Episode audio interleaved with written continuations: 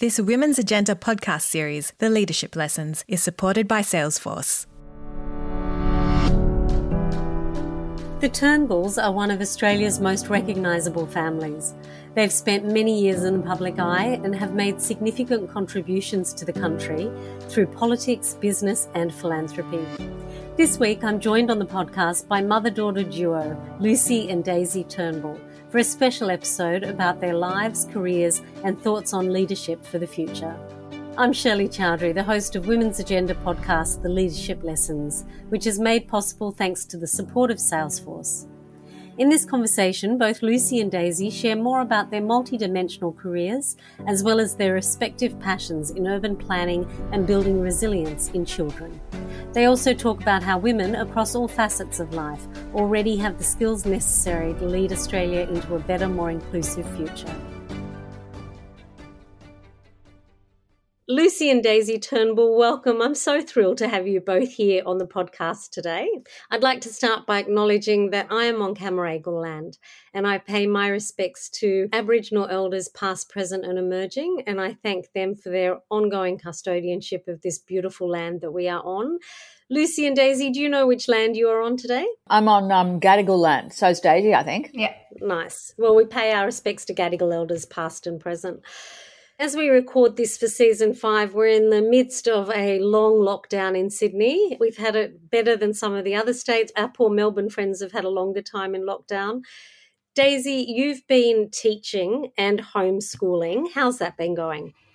Um, look, it's been interesting. It's certainly not the way anyone goes into teaching expecting they'll teach, and I don't think it's the way anyone expects to be going into school either. I have, I think, as everyone has, a newfound appreciation of teachers, especially junior school teachers, because uh, I've been dealing with year two maths, and I had a very funny moment where my son came into, you know, where I'm doing my classes while I was teaching year seven history, and and he said, Mum, I need a pencil. And I said, I don't have a pencil, just use a pen. And he's like, But I don't have my pen license yet. And I said, I don't care about a pen license, just go. And my student's like, Miss, you're really not respecting the pen license. You've got to respect pen licenses. You know, I worked hard for mine. Um, so it's it's been interesting in relation to students it's really hard for them and i think i've spoken about the need for kids especially teenagers to have experiences and the impact of them not having those experiences, I think we're going to see the mid to long term impacts for quite a while and and the impact of isolation for them. Yeah, it's really hard, isn't it? And in your book you talk about you know us growing up with bicycles and climbing trees and doing all of those things that are really important. Lucy, do you think that this whole experience is going to create a different type of resiliency in young women and young men? I suspect that everybody who's been living through this pandemic will remember it for a very long time. And to me, there's no doubt that very young people, little kids, and you know people starting their careers, I would say people under 55 are experiencing this pandemic very intensely because you know they're the people as we know from you know construction workers they're the people that move around a lot. They're the people who you know in their daily lives it's all about moving from A to B school childcare jobs family members friends etc so it's had a massive impact on everybody, but I think particularly young kids and younger people. And we know also that this pandemic has had a very disproportionate impact on women. They have, you know, to the extent that there's a lot of casual part time work done by women in society, they have been disproportionately affected by this pandemic. And you have other really serious things happening, like the gender, I guess, chasm in terms of pay and opportunity is, is has become very, very acute. And I think, you know, all these things will affect resilience in one way or another. You could argue positively that anybody who's been through this pandemic and comes through the other side reasonably okay, and nobody's going to come through perfectly okay, but reasonably okay, they will probably be able to deal with a lot of other weird stuff that happens. You would hope that. So you can't be 100% certain, but you would hope that that would be the effect because they'll be able to, I guess, refer back to their experience and their resilience and their ability to just get on with the grind of life and putting one foot in front of the other. But I'm very worried about the effect this is having on young kids and people starting their careers in the middle of their careers. You know, older people obviously have had an impact because they can't see family members as much and but to the extent that people are retired, you know, it doesn't have such an impact. And the other thing that I think is really important to remember is that there is a huge added impact on those who are unable to work from home. So if you think of healthcare workers, emergency workers, uh, construction workers, a lot of these jobs are very, very critical jobs for our society, as we've learnt very much in the last two years. But their conditions and their terms of employment don't let them, you know, lock the door and, you know, have a, a lockdown life on Zoom like we're having now. And I'm very acutely aware that inequalities and imbalances have come to the fore.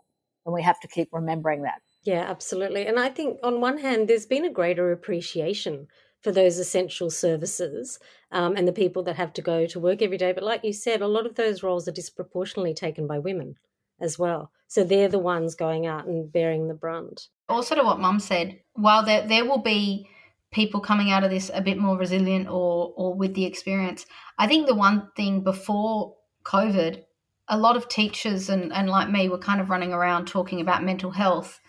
And I think now we all have a much greater knowledge of the fact that anyone can be affected with mental health issues, that anxiety and depression are on the rise, and we can have that. It's continuing to remove the stigma around that.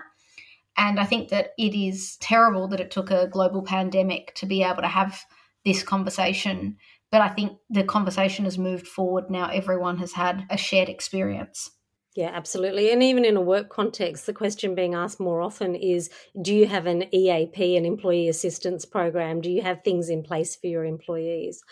I know, um, Daisy, you're a volunteer with Lifeline, and they have been inundated through this pandemic. They've had their biggest days ever. What sort of pressure does that put on, I guess, not just an organization, but also on the volunteers? Like, I imagine that must be a really hard process to be part of when you know that it's such a valuable and an important role that you're playing at the moment?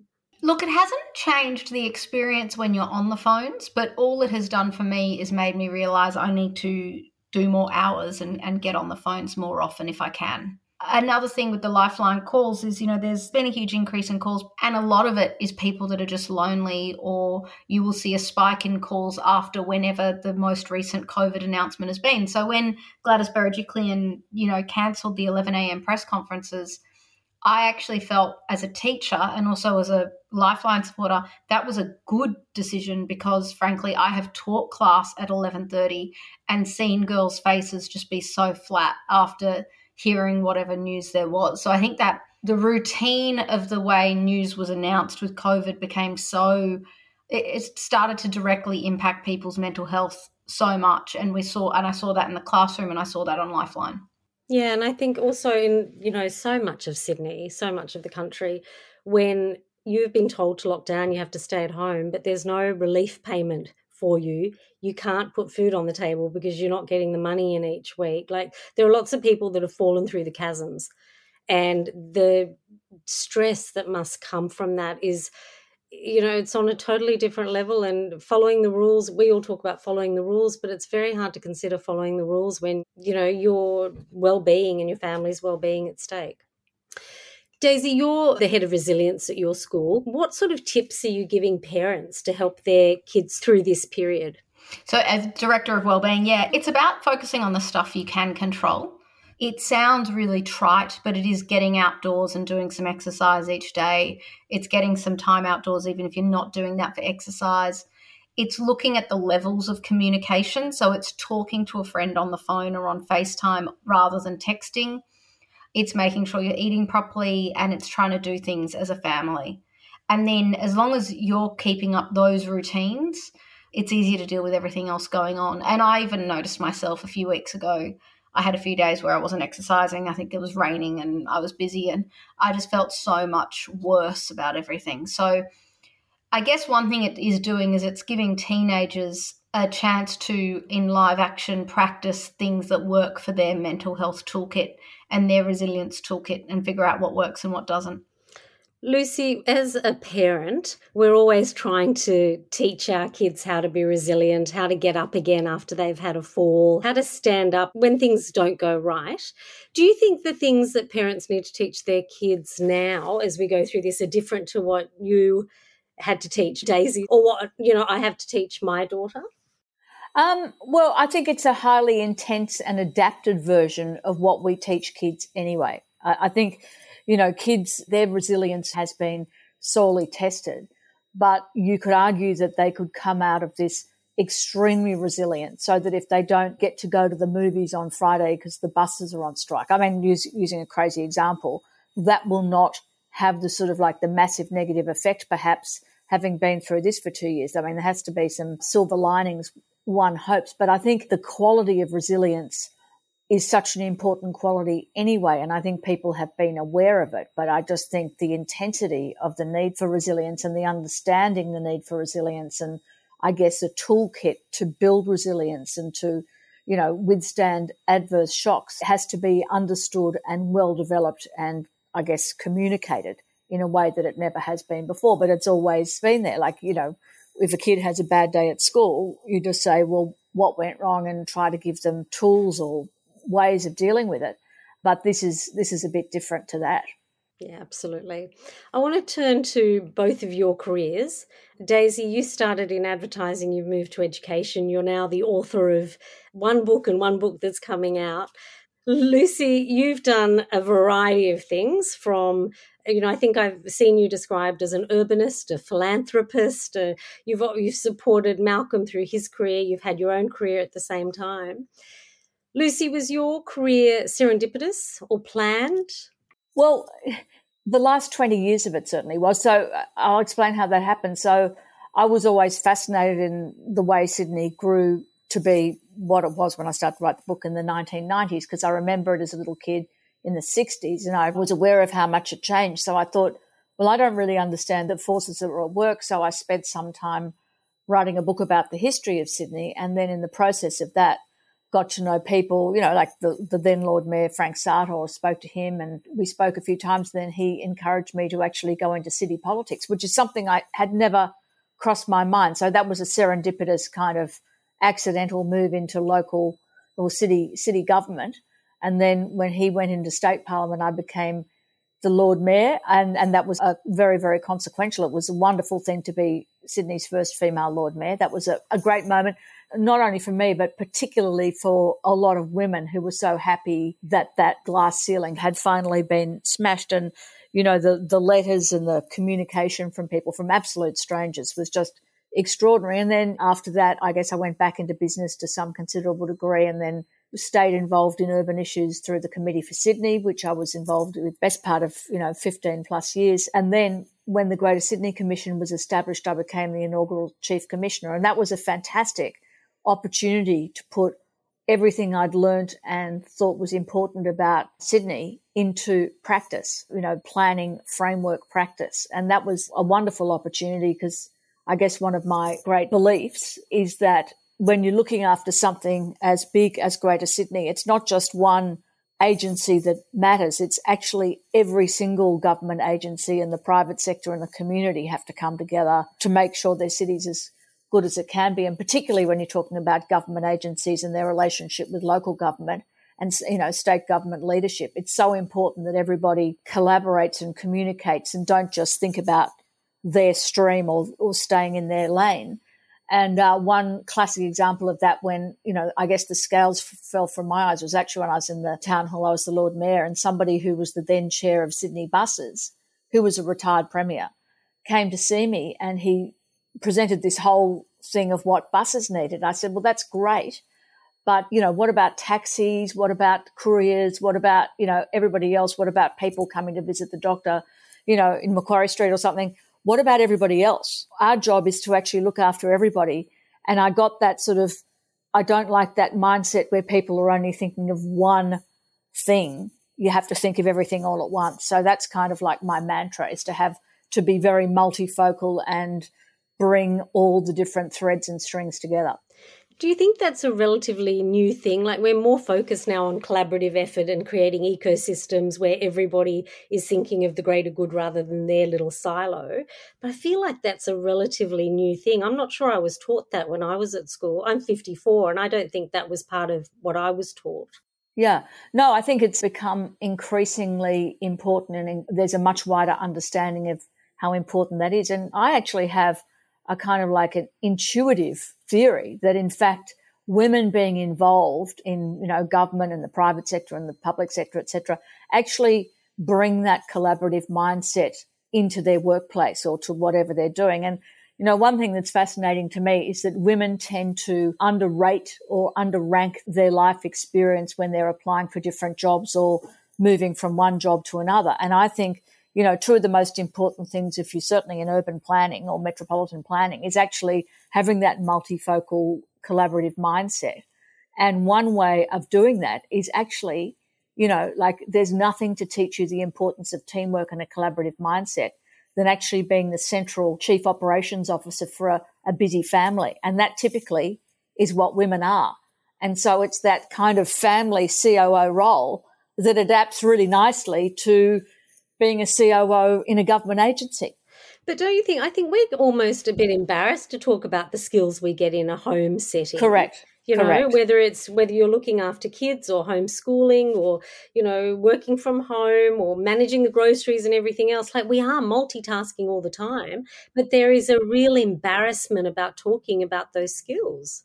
Well, exactly. And I think my own view is because a lot of women don't understand how good they are at multitasking and collaborating across the whole operations of the family or, you know, their family unit and other generations of people that they look after or spend time with. So somebody says, have you had any experience in project management? I think most women have in a way until there is a 50 50 balance of home responsibilities, you know, family based responsibilities. I think that's still the case. And I think it's, a, but it's a very adaptive skill to doing other things. And I think smart employers and HR managers understand that instinctively and practically too. But I think there needs to be a wider understanding so that more women can step up to do things for which they are perfectly well skilled, although they may not imagine that they are. I think, yeah, I think it's the part of the mental load that you can put on your CV and I think that's um, you know, mental load is obviously a term that's being used a lot at the moment. And I love Virginia Trioli had a great article a while ago saying the vaccine rollout should have been managed by the netball mums. You know, they would have gotten it sorted really quickly. They would have had clipboards, they would have had it ready to go. And and I think there's probably some truth in that. I do think it's, you know, it's one of those funny things because they are skills, but then I think it also then becomes an issue with you know, we see the issues when women are trying to re enter the workforce after having a lot of time out of work. And it's kind of like the old Ginger Rogers line of I do everything Fred Astaire does, but backwards and in heels. yeah, absolutely. And look, I can identify with that so much. When I had my third child, I took almost 10 years out of my legal career. And I was so busy. I worked in the not for profit space. I did a master's. I started a PhD. I did so many things.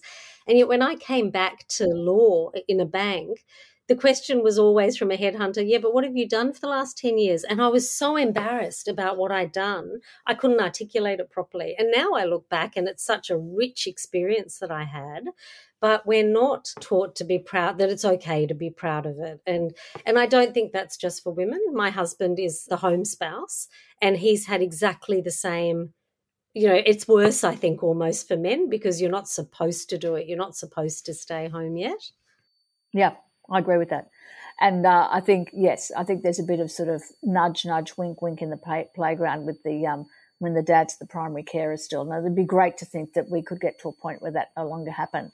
And you know what? Can I just say there has been improvement, but there's a long way to go. So when I was in the early 80s, thinking, or around 1980, thinking of starting a family, just got married the expectation, if you're a sort of like a high powered lawyer, is to go and have a baby and be back on deck fully as if nothing had happened in six weeks. That was the expectation. Now, the good news is that employers are a lot more enlightened and there's a lot deeper understanding of the complexity of the importance to have flexible careers, etc. But some organizations are better at it than others. And I think the organizations that are actually really good at it are the ones that are led by women often. And, you know, government agencies are often very good at this and big companies are very good at this. But the gender disparity in terms of senior executive leaders and CEOs and gender balance and gender equity generally is actually much lower, say, in ASX 300 companies than it is in ASX 50 companies. So that tells us that everything we need to do to have a fairer gender equitable society actually happens everywhere, but particularly in the second tier kind of organizations. They're, they're the ones that we really need to concentrate on. We need to make sure that there are executive leadership teams with a high proportion of women in them. So they're the ones that are promoted most often from line management to CEO position. Whereas often you find senior women in functional roles which don't adapt quite as easily to becoming the CEO. Yeah, absolutely. Absolutely. Daisy, I was going to ask do you think we're doing enough to get women to think like that at the school level, you know, before they enter their university or careers? Like, what else do we have to do to get young girls thinking differently? Because there are still hmm. big areas, you know, STEM, engineering, where we're just not, finance, where we're still not getting as many women in those early early parts of the career or if they are they drop out really quickly because as lucy said the support's not there for them. Do we need to be doing something differently and getting women to think differently about it? So i think the stuff around stem is really important and i think those numbers are starting to change and we're starting to see girls get into those industries whether or not they stay in them. Like you say i think it has a lot to do with the environment they're working in and with the role of mentors for them and about how um, female friendly those industries are. But to Mum's point of women underselling their skills, I think this this happens so much earlier than you think. Like I teach year seven history, and I often say, okay, who wants to read out their answers for homework or whatever it is? And almost every student will start by saying, mine's really not very good, but. And I always say, look, one day you're going to go for a job at, you know, Boost Juice and you're going to be going for the same job that a boy's going for. And he'll be asked what his greatest weakness is. And he'll say, you know, it's that he's he's too collaborative and you'll say actually i have a problem with time management. You know we need to get women and young girls being confident in their abilities and confident in their own innate skills so that when they are going for jobs they're selling themselves as best they can. And i think that it's a lot around self-talk and positive self-talk and for young girls especially teenagers it does become an issue of being rightly proud of your own achievements and, and what you've done versus bragging. And girls often don't want to accidentally fall into the trap of bragging. And so they just don't celebrate their own achievements and they play down their achievements. And I think that, it, you know, it starts really early. Why do you think that is? I just think that girls feel like if they talk about having done really well at something, they feel like they're bragging, and bragging is considered a negative trait in women. Mm. I was talking about this on a panel the other day, talking about gender deafness. Now, that's something that most women, Annabelle Crabb talks about a lot. She was leading the conversation on the panel. And I actually think that gender deafness is a real issue. But I think whenever there's more than one woman at the table, and this can apply at a dinner table too, right? When a woman says, oh, look, I've got a problem or let's talk about this or whatever it is, the men often don't listen and then bring the problem up, bring that same, very same in or the solution to the problem, you know, two paragraphs later, another man stands up and makes exactly the same point and the other men say, oh, that's, that's really good. Well, I think that women, the other woman who listens to the woman make the point initially or the observation or finds the solution initially has to be given credit by the other woman so that the other woman says, listen, remember Shirley said that five minutes ago? Okay. Thank you, Shirley. And, you know, put it in the minutes of the meeting if necessary, if it's a formal meeting, right? So that you actually don't, you, you stamp out that gender deafness thing. And I think, I think that needs to happen. I think sometimes whether that happens in friends groups or family groups, you've got to stamp it out quickly. It's really important. Julia Banks talks about that in her book too. The number of tables she was sitting around where that happened, and all of a sudden the men pat themselves on the shoulders for the great idea they've had, but a woman said it 25 minutes earlier, but nobody listens. It worries me, Daisy, that you acknowledge that that's happening in year seven. Like, at what age are we doing this to the girls? At what age are we making them think that they're not good enough or they're not as good?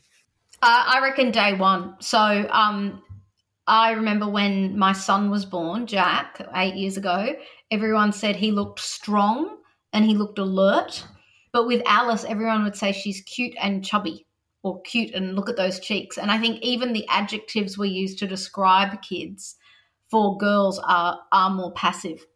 Now you have many many years of that and it builds up an idea and it happens where even girls get used to that language around how women should talk about themselves and you know, not bragging or, you know, boys are being confident and girls, you know, boys are being decisive and girls are being bossy, you know, that kind of stuff. It builds in a socially acceptable language around achievement.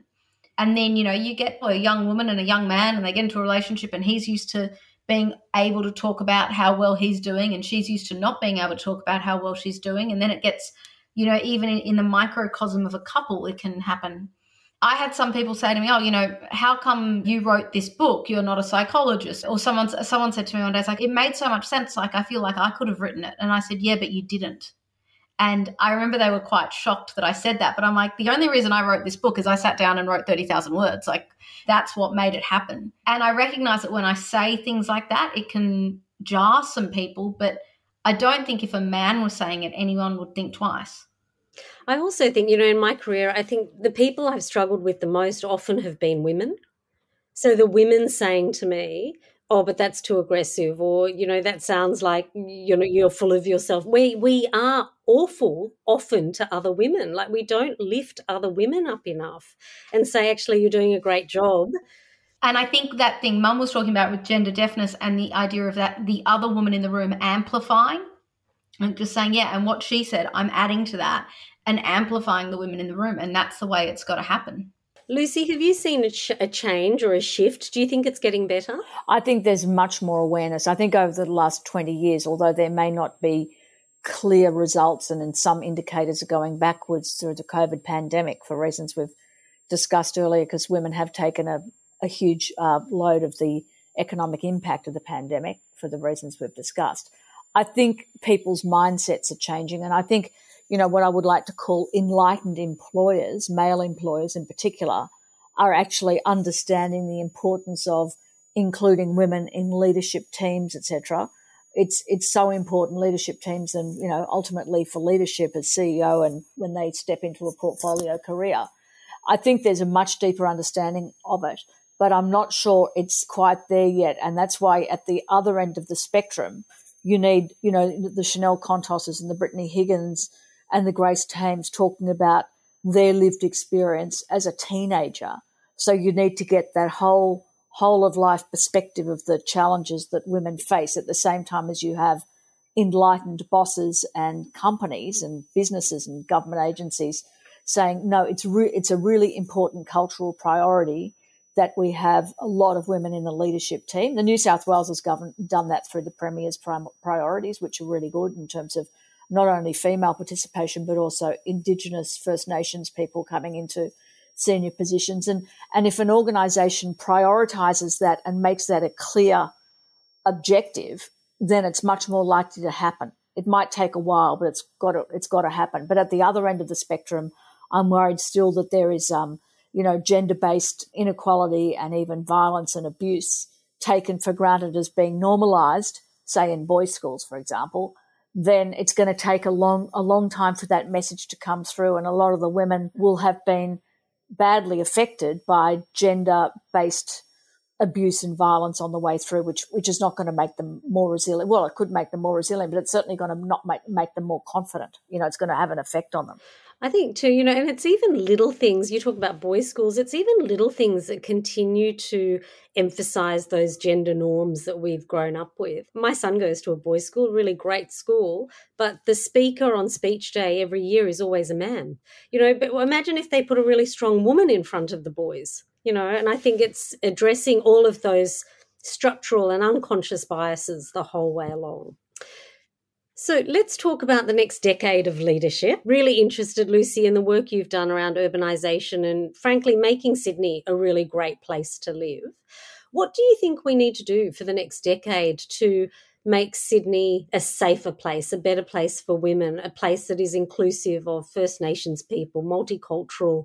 You know, there's there's a huge range there, but what should be at the top of the list? Well, again, it's a, it's an exercise in collaboration. So for women to participate fully in the life and economy of a city or anywhere else for that matter, it can be a country town too, they need to feel able to move through it and use it, just literally in the sense of walking out the door or out of the car and going somewhere. So that need for a sense of personal safety is really important. So that involves good design, good levels of lighting, all those sorts of if you like, technical, engineering, spacey kind of issues. Um, and I think overlaid on top of the need for safe places and for safe streets so women feel that they can stay at work till 6.30 at night in winter so they're not too scared to walk to the train station, get on the train, go somewhere. That's fundamental. Uh, and that depends on good management and good collaboration to make sure there's enough street lighting to make sure women feel safe about getting on and using the train. But overlaid on that is women, you know, you know, exercise for women is just as important as it is for men and, and kids. And, and we've learnt very much during this pandemic that there is an unequal distribution of green and open space across Sydney, for example. And so we really need to work on something that the government architect developed 10 years ago now, pretty much, uh, led by Barbara Schaefer, who used to work in the government architect's office, this idea of a green grid right across Sydney so that wherever you live, you know, whether it's in, you know, sort of in the eastern part of the city or, or whether it's in southwestern or western Sydney, you need to have access to safe walkable places. And there's not nearly enough equitable distribution of that. So that's a very simple thing we need to do. So women, if they are locked down with kids, can get out for a walk and feel safe getting out for a walk. It's that sense of safety however you use the city so you can be included in the life of the city when we're allowed to be included and do things together but also just to do simple things like go for a walk or a run. These things seem really minor, but they're actually very, very major. And that's an exercise in collaboration with government agencies like parks authorities, but also with, um, with local government to actually build out that green grid. But we've got to focus on that from a social equity point of view for the whole of the population living in central and western Sydney, but also from an, an equity point of view. So we've really got to think about that, not just as a luxury that politicians cut ribbons for just near elections. It's fundamental to livability and equity. And that would mean that we need women and we need those people at the table having those discussions so their voices are heard. And we put that as part of the list of priorities. Daisy, what's your view on what the next 10 years needs to hold? What do we need to do at, at your end where you're spending time with young women and young men? What do we need to do? What are the skills we need to give them for the next decade? So I think at schools we need to be clearer in our conversations around um, respectful relationships, around consent. And I think, you know, obviously Chanel Contos's um, petition started that conversation. I think we need to be really clear with how we're talking about it. We need to have conversations around who you trust, who you don't, around giving kids right responsibilities. I think we need to have parents having conversations with their teenagers about these topics that we've often avoided because they're quite uncomfortable. And I think we need to lean into uncomfortable conversations. And I think we just need to be really clear about the the gender norms we're setting in our families around, you know, the the chores that boys and girls get around, you know, the expectations we have of the different genders, all of that stuff. I think, you know, if we're talking 10 years, if if I start, well, I already do, but if I talk to my eight and five year old around that, in 10 years' time, they're teenagers navigating this. I felt like this conversation went everywhere. We covered the pandemic and the disproportionate effect on women, essential workers, resilience, career paths, and so much more. I loved especially that we discussed how we can recognise the skills that women gain in the home. It's such an important topic, especially for women coming back into the workplace, often at a time when we lack confidence because we've been out of the office environment. I hope it's something that we can focus on more going forward. Two generations of female leaders and the special insights that come with having a mother and daughter on together. So special. I loved the discussion with Lucy and Daisy, and I hope that you did too. Thank you for joining us for this episode of the Leadership Lessons podcast, produced by Alison Ho and made available through the support of Salesforce. You can contact us via Women's Agenda or me, Shirley Chowdhary, anywhere on social media. Women's Agenda comes out every weekday, and you can subscribe at womensagenda.com.au. We look forward to being with you again next week. Women's Agenda is proud to partner with Salesforce on this podcast series. As the world's leading CRM, Salesforce continues to be a different kind of Fortune 500 company, one that cares and gives back to the community, yet innovates like a startup. Equality is a core value at Salesforce, and as a business, believes that its higher purpose is to drive equality for all. For more, visit salesforce.com.